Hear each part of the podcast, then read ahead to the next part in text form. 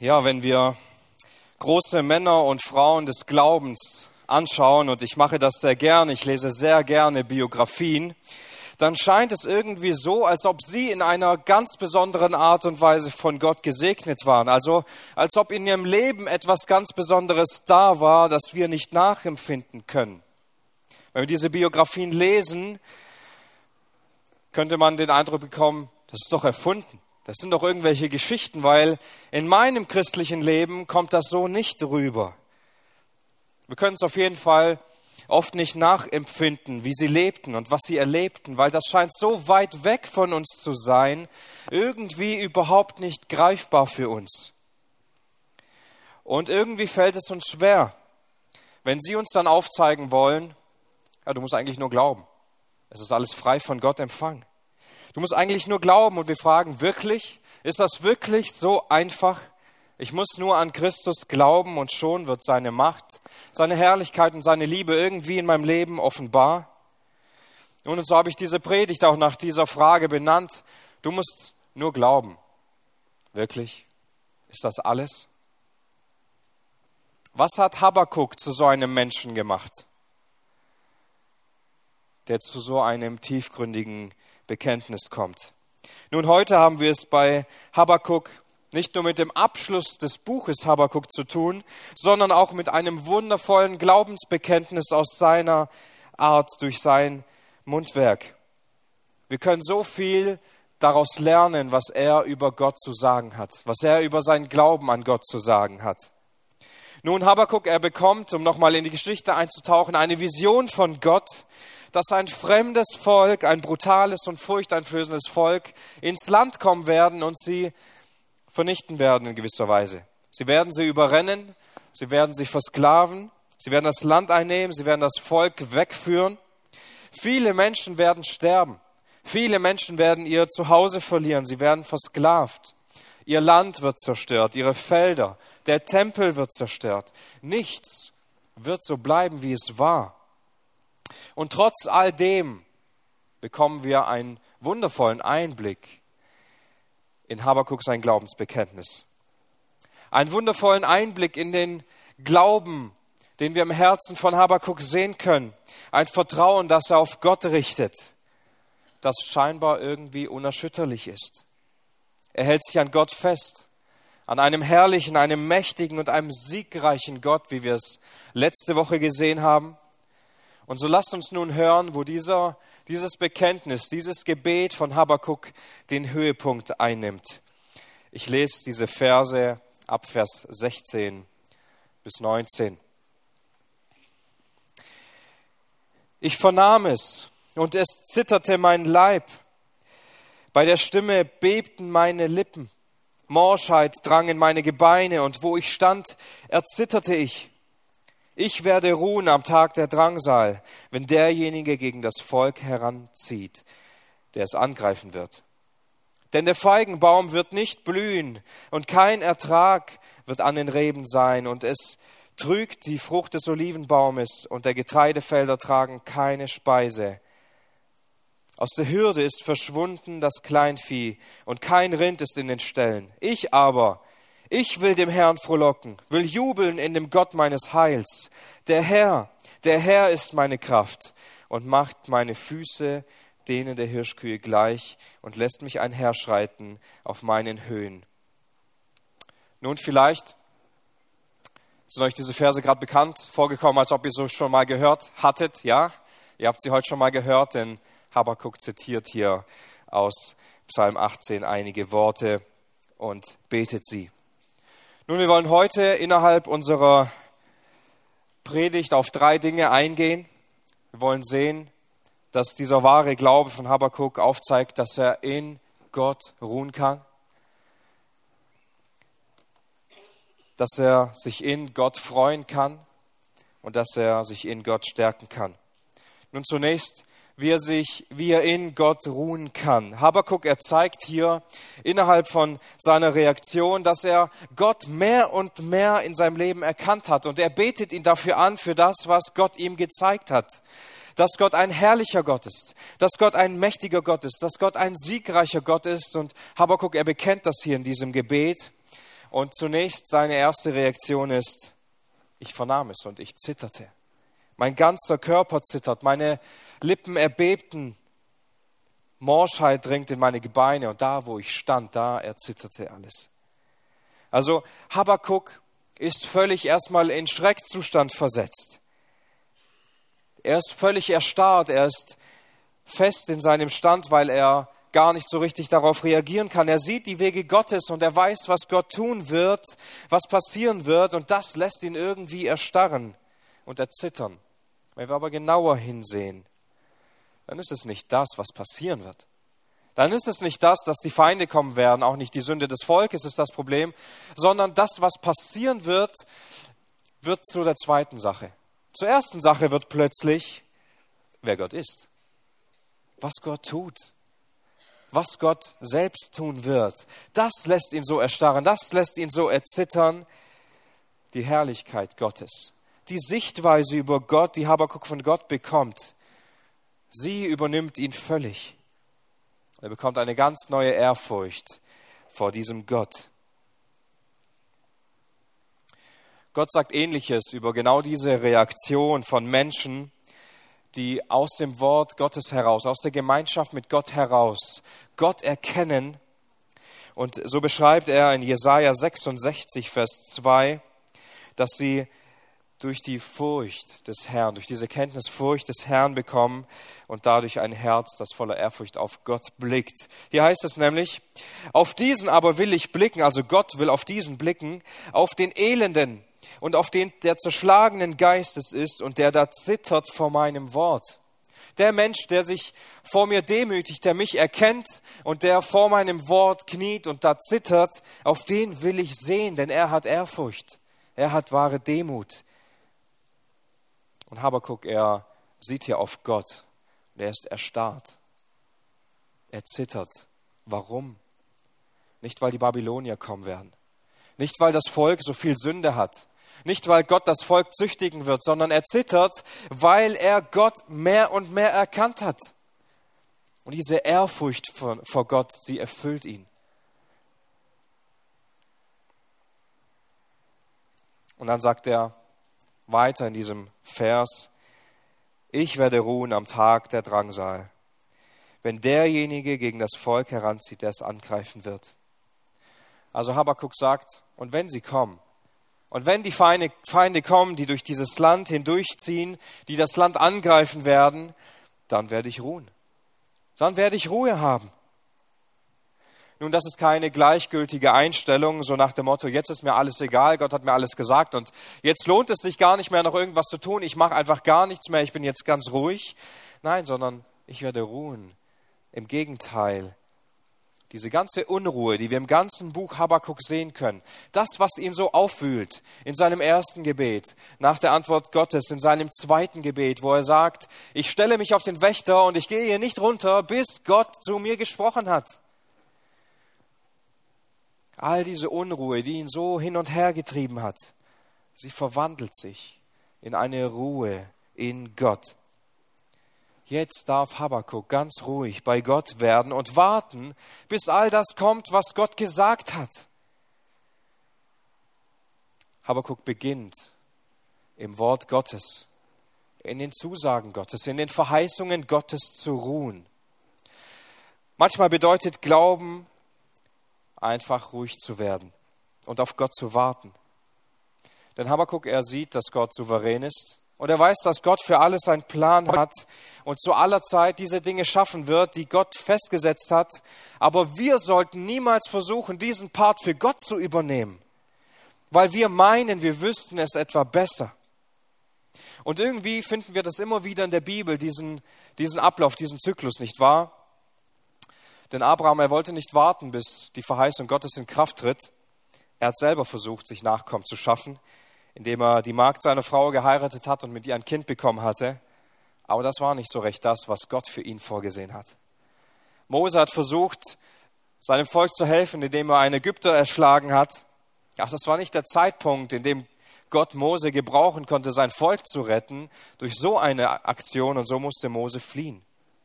Petrus in seinem zweiten Brief, er kündigt an, dass Gott die Tage nicht hinauszögert. Das ist nicht so, dass Gott irgendwie nicht weiß, was er tun soll oder wie er es tun soll. Manche halten es zwar für ein Hinauszögern, aber es ist keins, sondern es ist die Langmut Gottes. Es ist das Wesen Gottes. Er weiß, wann er wiederkommen wird. Und er ist uns langmütig gegenüber, dass er bis jetzt noch nicht gekommen ist, damit Menschen gerettet werden. Wisst ihr, oft meinen wir, mitten in unserem Leben, mitten in unserer Unruhe, dass jetzt der Zeitpunkt ist, wo sich irgendwas verändern muss. Dass Gott doch eigentlich genau jetzt aktiv sein müsste und unser ganzes Leben umkrempeln muss. Sieht Gott denn nicht, was in meinem Leben los ist? Warum macht er nichts? Warum reagiert er nicht? Und all diese Fragen, vielleicht erinnert ihr euch, die hat Habakuk sich gestellt. Gott sieht doch dieses Unheil. Gott sieht doch diese Ungerechtigkeit. Warum tut er nichts? Wir wollen Dinge jetzt. Und wir wollen Dinge gleich, weil wir uns einreden, dass wir etwa wissen könnten, was gut für uns ist. Weil wir uns etwa einreden, dass wir wissen könnten, was wir jetzt brauchen oder was andere jetzt brauchen. Aber Gott verurteilt diese Denkweise so sehr. Jesaja dreißig, Vers fünfzehn, da heißt es: Denn so spricht der Herr, Herr, der Heilige Israels. Durch Umkehr und durch Ruhe würdet ihr gerettet werden. Im Stillsein und im Vertrauen würde eure Stärke sein. Aber ihr habt nicht gewollt. Genau das ist es. Gott sagt seinem Volk, ihr hättet gerettet sein können. Ihr hättet Ruhe in mir haben können für eure Seele. Durch Glauben und Vertrauen, das wäre eure wahre Stärke gewesen. Aber ihr wolltet nicht. Genau das ist das Problem. Wir wollen oft nicht warten, bis Gott etwas tut. Wir wollen oft nicht warten, bis Gott derjenige ist, der es nach seinem Wohlgefallen wirkt. Wir wollen es selbst tun. Wir wollen, dass Gott auf unsere Art und Weise wirkt. Aber Habakuk, er lernt hier so sehr dazu. Wenn all diese Dinge eintreten werden, die Gott gesagt hat, und Gott ist souverän, er wird es tun, wenn all diese Dinge kommen werden, wenn die Feinde kommen werden, dann werde ich ruhen in meinem Gott. Dann werde ich Ruhe haben in der Souveränität Gottes, weil er das tut, was er gesagt hat. Zu dieser Sichtweise ist er nur gekommen, indem er im Gebet und in Gemeinschaft mit Gott flüchtet und Gott ihm dort wahre Ruhe gibt. Was gibt ihm so viel Ruhe? In dieser ganzen Geschichte von Habakuk, was gibt ihm so viel Ruhe? Einerseits, wir sehen es in Kapitel eins, Vers fünf, hier heißt es: Seht unter den Nationen und schaut und erstaunt und staunt, denn ich wirke ein Werk in euren Tagen. Ihr würdet es nicht glauben, wenn es erzählt würde. Diese Verse werden später in Apostelgeschichte dreizehn nochmal zitiert, in einem anderen Kontext. Aber hier sagt Gott zu Habakuk: Schaut zu. Schaut ihr die Weltgeschichte an. Ich wirke ein Werk in euren Tagen. Wenn es euch irgendjemand erzählen würde, ihr würdet es nicht glauben, aber ihr werdet es noch sehen. Kapitel zwei, Vers drei. Hier sagt Gott Habakuk etwas zu. Denn das Gesicht geht noch auf die bestimmte Zeit und es strebt zum Ende hin und lügt nicht. Wenn es sich verzögert, so harre darauf, denn kommen wird es, es wird nicht ausbleiben. Also Gott macht ganz klar, wenn du das Gefühl hast, es zögert sich hinaus, glaub nicht dran, es wird auf jeden Fall kommen. Ich verspreche es dir, ich sage es dir, das, was ich sage, es wird zu hundert Prozent eintreten. Und in Kapitel drei, Vers zwei betet Habakuk selbst voller Überzeugung diese Worte. Hier sagt er: Ich habe deine Kunde vernommen und ich fürchte mich. Herr, belebe dein Werk inmitten der Jahre, inmitten der Jahre, mach es kund. Und damit baut er auf diese Worte, die Gott ihm gesagt hat, dass Gott genau das tun wird. Und Habakuk betet auch dafür und ist darin gefestigt worden, dass Gott genau das tun wird, was er gesagt hat. Und dadurch bekommt er Ruhe. Durch das, was Gott sagt. Durch das, was er im Gebet mit Gott erlebt. Dadurch bekommt er Ruhe. Und auch wir, liebe Geschwister, wir müssen diese Lektion immer wieder neu lernen. Wir müssen lernen, dass wir Gott nicht vorauslaufen können. Wir können Gott nicht vormachen, was der beste Plan gewesen wäre für unser Leben, nur weil wir unruhig sind, nur weil unsere Situation uns nicht passt, nur weil wir mitten im Leid stecken. Wir können Gott nicht vorauslaufen. Wir können Gott nicht sagen, was etwas sinnvoller wäre, welchen Rucksack wir gerne zu tragen hätten. Wenn wir unruhig sind, müssen wir lernen zu warten. Da müssen wir lernen, in Gott Ruhe zu haben. Denn wenn Gott es noch nicht gewirkt hat, warten wir, bis er es getan hat. Wisst ihr, und diese eine Lektion, vor allem in diesem ersten Punkt, die habe ich auf eine völlig neue und interessante Art und Weise kennengelernt. Denn als wir vor zwei Wochen nicht wussten, dass unser Sohn Noah noch die Nacht überleben würde im Krankenhaus, da hätte ich gerne gehabt, dass so eine Heilung geschieht. Völlig, das wäre völlig mein Wunsch gewesen. Ich hatte Unruhe und ich wusste, Gott, gib ihm doch einfach sofort die Gesundheit. Dann muss ich diese Nacht nicht durchmachen, dann müssen wir die nächsten Tage so nicht durchmachen. Wir waren völlig unsicher. Ich hätte mir eine Heilung gewünscht von null auf hundert Prozent. Immerhin wussten wir, dass Gott das könnte und wir wussten, dass das für ihn gar kein Problem ist. Aber Gott wollte mir diese Lektion erteilen. Mitten da, wo ich diesen Text studiert habe. Du musst ruhen. Du musst warten. Es ist nicht die richtige Zeit. Ich musste lernen, Ruhe in Gott zu bekommen. In seiner Souveränität, in seinem Wirken zu ruhen. Nach einem Tag habe ich Ruhe bekommen.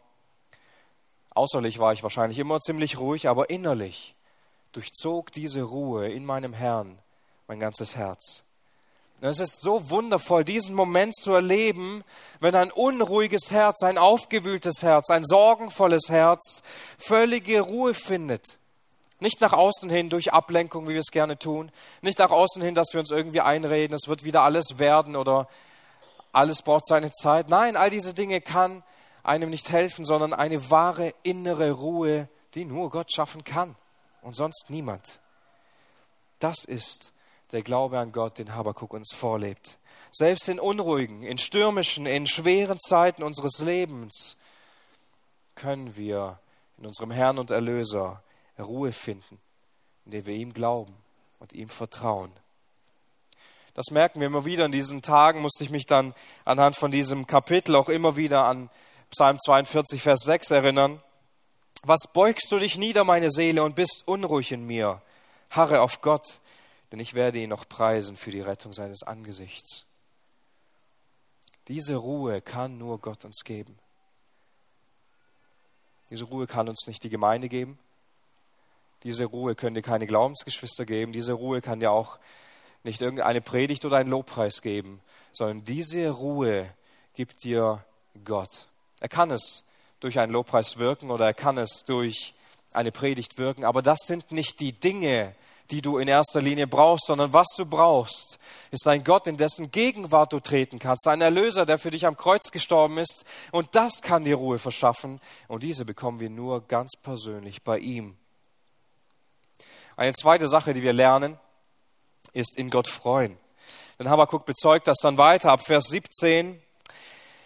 Denn der Feigenbaum wird nicht blühen und kein Ertrag wird an den Reben sein und es trügt die Frucht des Olivenbaumes und die Getreidefelder tragen keine Speise.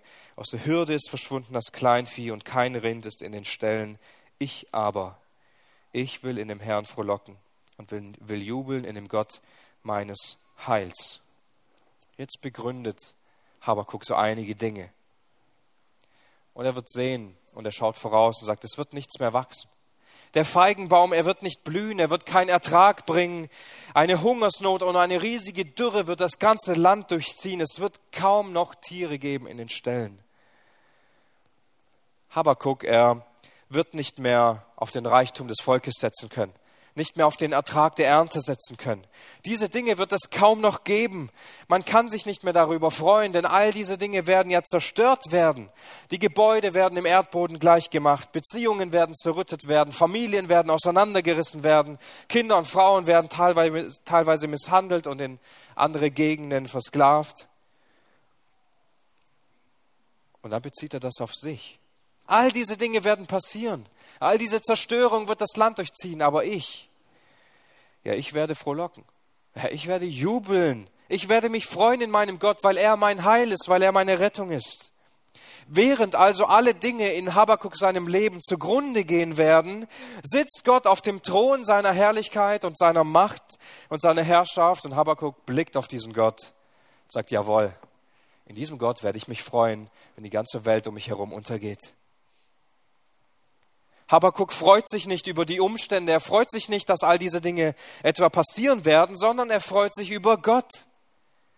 Nicht die Situation bereitet ihm ein Lächeln, sondern das, was über Gott weiß und das, was er in seinem Glauben, in seinem Herzen trägt. Gott ist mein Heil. Gott ist meine Rettung. Und in ihm werde ich ankern, auch wenn alles untergeht, und das bereitet mir große Freude.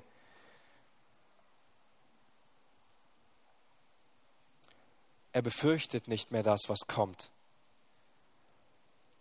weil Gott in ihm ist, weil Gott sein Teil geworden ist, seine Rettung geworden ist. Habakuk freut sich nicht darüber, was kommen wird, nicht darüber, was dem Volk so sehr zu schaffen machen wird, sondern er hat Sicherheit bekommen in Gott und Freude in ihm, weil Gott nicht versagen wird, weil Gott es nicht versäumen wird. Er wird genau das tun, was er verheißen hat, nämlich der Gerechte durch Glauben bei Gott leben kann. Und wisst ihr, darin finden wir, was Habakuk hier erlebt und was er beschreibt, finden wir eine so grundsätzliche theologische Grundwahrheit, die wir in so vielen Aspekten wiederfinden, nämlich, dass wir in Gott selbst bei größtem, tiefstem Leid in unserem Leben wahre Freude empfinden können, weil diese Freude nicht von Umständen abhängig ist. Das finden wir so oft. Eine Freude bei Gott, die nicht davon abhängig ist, was um uns herum passiert. Die nicht davon abhängig ist, ob es uns gut oder schlecht geht. Schaut, was Paulus an die Philipper schreibt. In Philipper drei, Vers elf. Nicht, dass ich es des Mangels wegen sage, denn ich habe gelernt, worin ich bin, mich zu begnügen. Ich weiß sowohl erniedrigt zu sein, als auch Überfluss zu haben. In jedem und in allem bin ich unterwiesen, sowohl satt zu sein, als auch zu hungern, sowohl Überfluss zu haben, als auch Mangel zu leiden. Denn alles vermag ich in dem, der mich kräftigt. Also Paulus lernt, mitten in einem schwierigen Umstand völlig zufrieden zu sein. Einem Zustand, in dem er äußerlich so sehr leiden muss und hungern muss und nichts hat, sich damit zu begnügen, was er hat, weil es von Gott kommt. Er kennt die Zeit im Überfluss und er kennt auch die Zeit in Mangel. Und er vermag durch jede Zeit hindurchzugehen. Nicht, weil Paulus so ein großer Mann war, nicht, weil Paulus so toll war, sondern weil alles, was er hat, jederzeit von seinem Herrn kommt. Und er zu jeder Zeit diese Kraft bekommt, die er braucht. Und deshalb freut er sich so sehr im Herrn. Und im Philipperbrief finden wir so oft diese positive Ermutigung an die Philipper. Freut euch in dem Herrn. Freut euch in aller Zeit. Freut euch nicht einfach so wegen eurer Umstände. Das sagt Paulus nicht in einer Zeit, wo irgendwo am Strand sitzt und einem Cocktail schlürft und sagt, hey, freut euch, ist doch alles toll. Nein, sondern er sagt das in einer Zeit, in dem er im Gefängnis ist, in dem es ihm schlecht geht. Er sagt, freut euch alle Zeit in dem Herrn. Es ist nicht von Umständen abhängig. Paulus empfindet tiefe Freude in Gott, trotz Mangel, trotz Gefängnis. Wie oft merken wir in unserem Leben genau das Gegenteil, nicht wahr? Wie schnell kann es gehen, dass uns die Freude genommen wird? Durch eine Krankheit verlieren wir alle Freude im Leben. Durch eine schlechte Botschaft von Menschen um uns herum.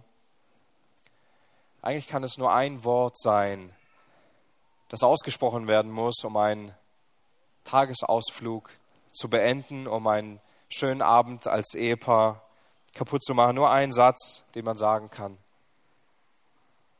um einen ganzen Abend oder eine ganze Gemeinschaft zu ruinieren. Nur ein Unfall braucht es, um uns die ganze Freude zu rauben. Nur eine Sünde, die wir begehen, um uns jede Freude zu nehmen. Wir können unser Leben planen, wie wir wollen. Wir können glücklich sein, wie wir auch wollen. Wir können Freude haben, weil es in unserem Leben ach so toll läuft. Es braucht letztendlich nur eine Sache, um unseren Umstand zu ändern. Unsere Freude, die wir in all das gesetzt haben, ist dahin. Du kannst dich in deinem Ehepartner freuen, weil ihr noch nie Streit hattet. Und dann kommt irgendwann die erste Auseinandersetzung.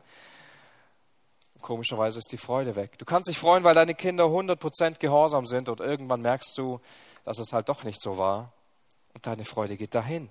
Du kannst deine Arbeitsstelle verlieren. Deine Freude geht weg. Es geht so schnell und manchmal so sehr in Kleinigkeiten. Eine Frage, die wir uns stellen können, um herauszufinden, worin meine Freude denn gründet ist: Bin ich denn fröhlich in meinem Leben? Habe ich Freude in meinem Leben, weil es mir gut geht? Weil ich alles habe, was ich brauche? Weil sie sich in guten Umständen festigt? Oder freue ich mich in Gott? Wenn ich all diese Dinge in meinem Leben verliere, freue ich mich dann immer noch, weil ich in Christus bin? Das ist die Frage. Und das erlebt Habakuk. Wisst ihr, Umstände, sie verändern sich so schnell. Und wenn sich dann unsere Freude auch verändert, dann wissen wir, dass wir sie auf das Falsche konzentriert haben. Gott verändert sich aber nicht.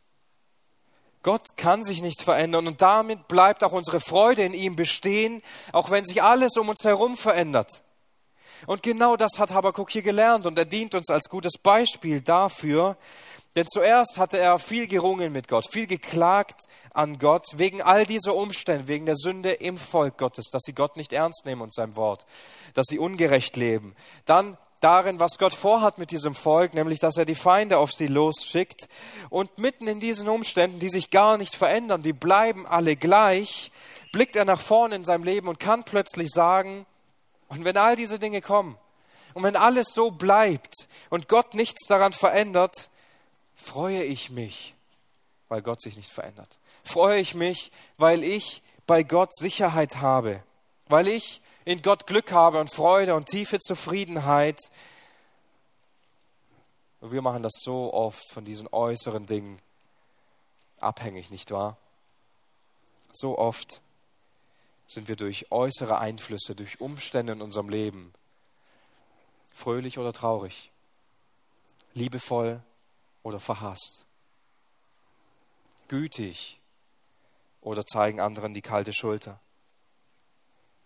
Es sind oft so sehr die äußeren Einflüsse, die uns so sehr im Griff halten, unsere Emotionen und unsere Handlungen zu rechtfertigen oder nicht. Habakuk, er dient uns hier als ein so gutes Vorbild, wie er in seinem eigenen Herzen einen tiefen Glauben hin zu Gott bekommt. Und der Glaube bewirkt, dass die äußeren Umstände zunächst mal unwichtig werden, weil seine Freude und sein Hoffen, seine Ruhe ganz in Gott wächst und ganz in Gott wurzelt. Einen dritten Aspekt, den wir bei Habakuk beobachten können und wahrnehmen können, den finden wir in Vers neunzehn. Es ist seine Stärke in Gott. Also weiter sagt er hier in Vers neunzehn: Der Herr, der Herr ist meine Kraft und macht meine Füße denen der Hirschkühe gleich und lässt mich einherschreiten auf meinen Höhen. Also Habakuk, er beschreibt hier nicht nur, dass Gott Habakuk Kraft geben wird, sondern dass Gott seine Kraft ist. Und das Habakuk so sehr verändert, dass er von Gott Füße wie von Hirschkühen bekommt, sodass er auf all diesen Höhen herumspringen kann, herumlaufen kann, ohne dadurch müde zu sein. Nun, Habakuk, er bekommt hier als ein Schwächling, als ein Schwacher sehr viel Kraft. Und ich weiß nicht, ob du das kennst, ich kann mich sehr gut in Habakuk sein Leben hineinversetzen, also in den Teil, der vorher ist, in dieses Klagen, in diese Kraftlosigkeit. Vor sich einen Berg zu sehen, den man nicht bezwingen kann. Vor sich eine Wanderung zu sehen, die man niemals schaffen wird. Er bekommt hier so viel Kraft. Wie oft ist es bei uns so, wenn wir kraftlos werden? Wir müssen uns erstmal ausruhen. Wir brauchen mal ein Päckchen Traubenzucker, damit wir wieder anfangen zu leben. Wir brauchen irgendwelche Dinge, damit es in unserem Körper wieder ein bisschen bergauf geht. Nein, die Kräftigung, die Habakuk hier bekommt, sie ist so sofort und sie ist direkt. Er ruht sich nicht aus. Er zieht sich nicht erstmal zurück und sagt, das war so anstrengend. Diese Zeit für mich war so anstrengend. Ich mache jetzt erstmal gar nichts. Ich werde erstmal zwei Wochen auf dem Sofa liegen. Nein, sondern was er sieht ist, Gott hat mich gestärkt. Gott hat mir wahre Kraft gegeben. Und durch diese Kraft kann ich auf diese Höhen springen und durch diese Kraft kann ich höher steigen. Das ist auch das, was wir schon gelesen haben. Denn ich werde mit Gott durch eine Schar anrennen und über Mauern springen. So zeugt Habakuk selbst von den Worten. Und von dieser Grundlage, dass Gott selbst ihm Kraft geworden ist, dass Gott selbst ihn auch kräftigt. Was, eine ganz wichtig, also was ein ganz wichtiger Aspekt ist, hier zu sehen, ist, dass Habakuk sich nicht nur dahingehend verändert hat, dass er jetzt einfach neue Kraft bekommen hat, sondern dass er sagt, Gott ist meine Kraft. Gott ist die Kraft in meinem Leben, die wirkt. Und er sagt, ich habe Gott und deshalb habe ich Kraft. Er bekommt nicht einfach eine Kraft von Gott und dann lebt er wieder für sich alleine und geht alleine durch seine Schwierigkeiten, sondern er hält sich an Gott fest, damit er diese Kraftquelle in seinem Leben hat. Nicht, weil Habakuk jetzt so motiviert ist von Gott, nicht, weil, er, weil es ihm jetzt gerade gut geht und er einfach eine gute Gemeinschaft mit Gott hat und Gott sich ihm offenbart hat, sondern weil Gott seine Kraft ist und aktiv in seinem Leben ist und bleibt. Ihr Lieben, wie oft sehnen wir uns genau nach dieser Kraft, die Habakuk hier beschreibt, die Habakuk zitiert aus Psalm achtzehn. Wie oft sehnen wir uns nach wahrer Stärke in unserem Leben? Nach diesen Hirschkuhfüßen, sodass wir auf diesen Höhen einherschreiten können. Zu oft schauen wir in unser Leben und sehen genau diese Kraftlosigkeit.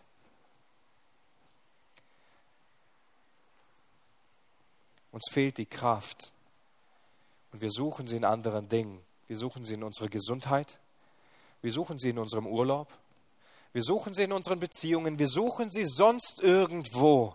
Aber nicht bei Gott, nur er kann sie uns doch geben.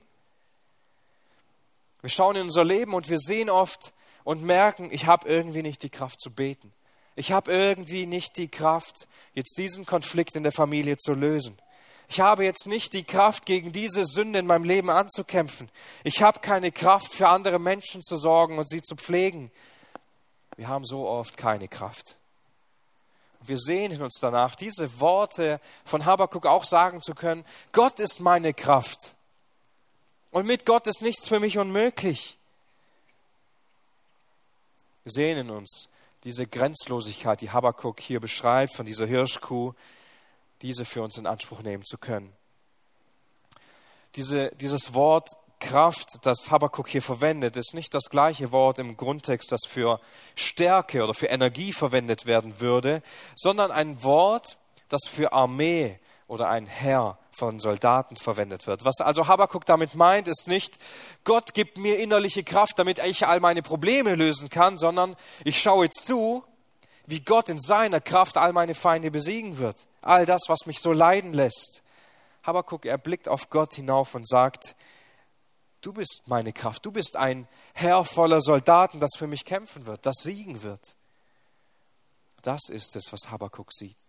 Ein siegreicher Gott, der voller Kraft das Leben von Habakuk in seine Hand nimmt und ihn damit stärkt, ihm den Sieg gibt.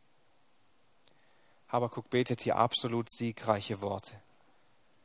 Und wisst ihr, Gott, er führt uns immer wieder genau aus diesem Grund, so wie Habakuk, aus unserer Komfortzone heraus, damit wir lernen, in ihm völlig Kraft zu bekommen. Dass wir, damit wir lernen, mit unserer Kraftlosigkeit nicht ständig zu anderen Menschen zu gehen und ihnen zu sagen, dass wir kraftlos sind, nicht ständig einfach weiterzumachen mit unserem Leben, wie es ständig ist, sondern dass wir immer wieder durch Entscheidungen, durch Situationen, durch Herausforderungen, Herausforderungen liebevoll von Gott geführt werden, damit wir lernen, dass unser Vertrauen und unser Glaube zu Gott mehr als ein Lippenbekenntnis sein muss. Dass es tief in unserem Herzen verankert sein muss. Jesus sagte, bevor er in den Himmel fuhr, dass wir Kraft bekommen werden, dass die Jünger Kraft bekommen werden, wenn der Heilige Geist kommen wird. Und wir glauben an den Heiligen Geist und wissen, welche Kraft er hat. Aber wir sehen es oft nicht in unserem Leben. Wir sind völlig abhängig von dieser Kraft. Aber oft fehlt sie uns dennoch. Wir müssen immer wieder neu lernen, wie sehr wir diese Abhängigkeit zu unserem Herrn brauchen, damit wir im Glauben wachsen können. Damit wir im Vertrauen und Hoffen auf ihn wachsen können. Und Gott führt uns manchmal so liebevoll an diese Prüfungen und an diese Lebensnot heran, dass Dinge in unserem Leben wegbrechen müssen, dass Dinge in unserem Leben uns schwerwiegend Sorgen machen müssen, damit er uns verändern kann, genau an diesem Herzen, damit er uns beeinflussen kann und wir plötzlich vor ihm stehen, mit leeren Händen, völlig nackt, nichts ihm bringend, ohne Fähigkeiten. Und genau in dieser Situation, wenn wir dann so völlig erbärmlich und klein vor Gott stehen und völlig mit Schmerzen und Not in unserem Leben geplagt, unsere eigene Kraftlosigkeit vor Augen geführt wird, unsere eigene Unruhe uns vor Gott bringt, er uns so liebevoll annimmt, sich unserer erbarmt und so sehr stärkt und so sehr aufbaut, wie wir es uns sonst nie gedacht hätten. Innerhalb dieser Verse sehen wir ein tiefes Glaubensbekenntnis von Habakuk. Wir haben es studiert und wir haben diese drei Bestandteile gesehen. Und wenn ihr ungefähr so ehrlich zu euch selbst seid, wie ich es zu mir bin, dann müsst ihr euch in gleicher Weise eingestehen, dass auch ihr oft unruhig seid. Dass auch ihr oft keine Freude in Christus habt, sondern eure Freude von Umständen abhängig ist. Und dass auch ihr oft keine Kraft habt, von euch aus selbst Gott zu verherrlichen.